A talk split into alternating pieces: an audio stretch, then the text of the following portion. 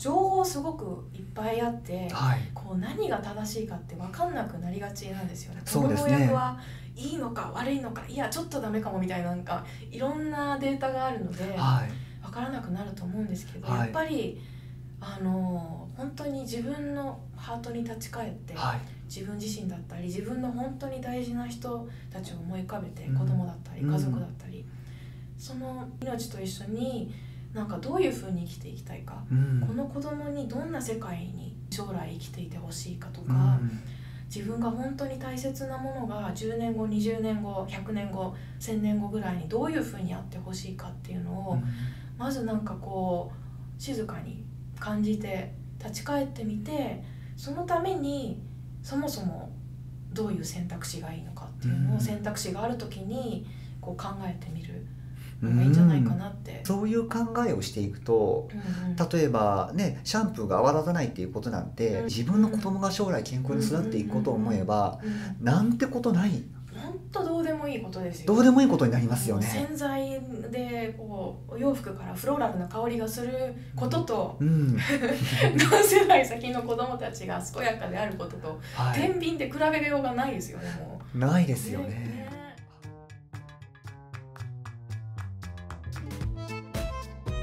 ワールド・オブ・グレート・ヒーラーズ世界中のヒーラーに会いに行こう。皆さんこんにちは。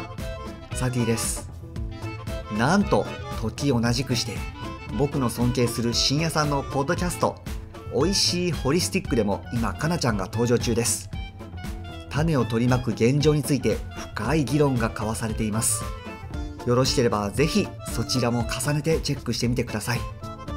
詳しくはこの動画説明欄に記載しています。第2回目の放送でもかなちゃんが言っていた言葉常識って割と変化しやすいんですよって覚えていますか？そうなんです。常識って結構簡単に変化しちゃうんですよね。ちなみに常識って何でしょう？辞書を引いてみるとこう表現されています。健全な一般人が共通に持っている知識や資料分別。つまり正しいと言われることは多数決で決められ多数の意見が正しいことになりそれが常識になります。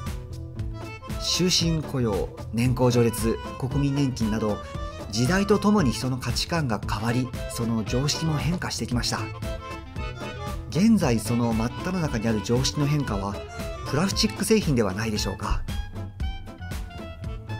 軽くて丈夫で安くて大変重宝された使い捨てプラスチック製品は一転して現在はいつまでも分解されずに地球上に残ってしまう環境汚染問題の代名詞として世界中でさまざまな規制運動が起こっています。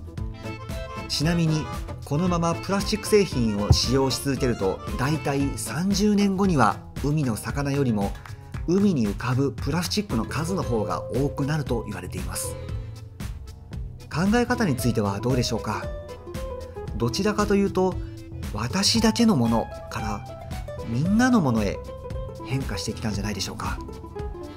情報やアイデアをシェアすることがより優れた製品を迅速に低予算で開発できまたそれが誰のアイデアかを大勢で共有することで権利の明確性を示します。結果的にシェアをすることが当事者を含めたより多くの人の多大な利益になっている。つまり共有することが価値を生む時代になっているんですね。世界中の誰もが平等にインターネットでアイデアを公開しクラウドファンドで何億ものお金を集め実際に製品化につながっていることなどがその最も分かりやすい事例なのかもしれません。僕たちは精一杯今の時代において正しいということを信じ生きています。そしてそれは過去を生きた人たちにおいてもおそらく同様です。ここで注意しなければいけないことは僕たちが今の時代の常識に当てはめて過去の時代の常識をジャッジすることはちょっとナンセンスです。だって僕たちがその時代に生まれていればとその時代の常識に従った行動を選択していたことでしょう。ではこの辺でかなちゃんのユニークなお話にまた耳を傾けてみましょう。でもついついこうフローラルな方に流れちゃったりする意識もわかるんですよ、はい。これだけコマーシャルとかいっぱいはい日々見てて、はい先のことを考えないでもいいような世界に生きてると、はい。フローラルな方を選んじゃう気持ちもまあわかるんですけど、はい。やっぱりなんか立ち返るタイミングがもしあったら、はい。ちょっとちょっと考えてみて本当無理のない範囲ではい。あの無理やりオーガニックを変えとかいう感じではなくて、はい。無理のない範囲でちょっとずつ変えていけたらいいんじゃないかなって思いますね。そうですうね、ん。自分の心ときちんと向き合うっていううんうんうん大切さでしょうかね、そうですよね。やっぱりそうですよね。なんか結構頭で考えちゃうそうですね。時代の流れももちろんあるんでしょうけれども、自分の心っていうものに一回フォーカスを置いてみると、これは僕のまあ感じ方なんですけども、うん。とてもエネルギーが広がっていったりはする感覚と硬くて苦しくなっていったりする感覚っていうのが僕はあるんですけれども、あります。あります。あります。ありますか？うんすごくあります。そういうことってとてもあのたくさんの人が分かりやすい判断基準じゃないかなっていうふうにちょっと感じてるんですね。ああ本当にそうだと思います。こう2つの選択肢があって片方考えた時にすごいふわーっていう気持ち。そうなんですよ。とても何とも言えない気持ちと広がり感。何でもできてしまいそうな気になるんですけれどもその逆はというと硬くなってしまってお財布の紐もなんかキュッて閉じてしまって。ハートと財布の紐が連動してる みたいで、やっぱりそこに注意を向けることって大事う、なん気がするんですよね。そうですね。体とかハートだけじゃなくて、私はこう結構肩がキュッてなったりとか嫌な時にあるんですけどあと私もともと体がすごい敏感体質でそはい。れで食べ物に興味を持ったのもですけどう、ん。こう化学調味料とかすごい変な砂糖とかが入ってるはい。飲み物を取った瞬間にはジンマシンバーって出たりとかあ昔から家族で一人だけそういう体質 で。これはいいわけがないと思って。そうですよね。自分の身に起こるっていうことはうん。これは何だろうっていうふうに気になっていきますよね。ね。でこれはセンサーかなと思って、うん。で気持ちいいと思うもの。で、うん。ハートが気持ちよくて体も心地よいものだけを選んでいったらうん。もともとすごい自分は病弱だと思ってたのがはい、すっごく元気になってしまって。お日様のようにビタミン C っていう感じですからね今。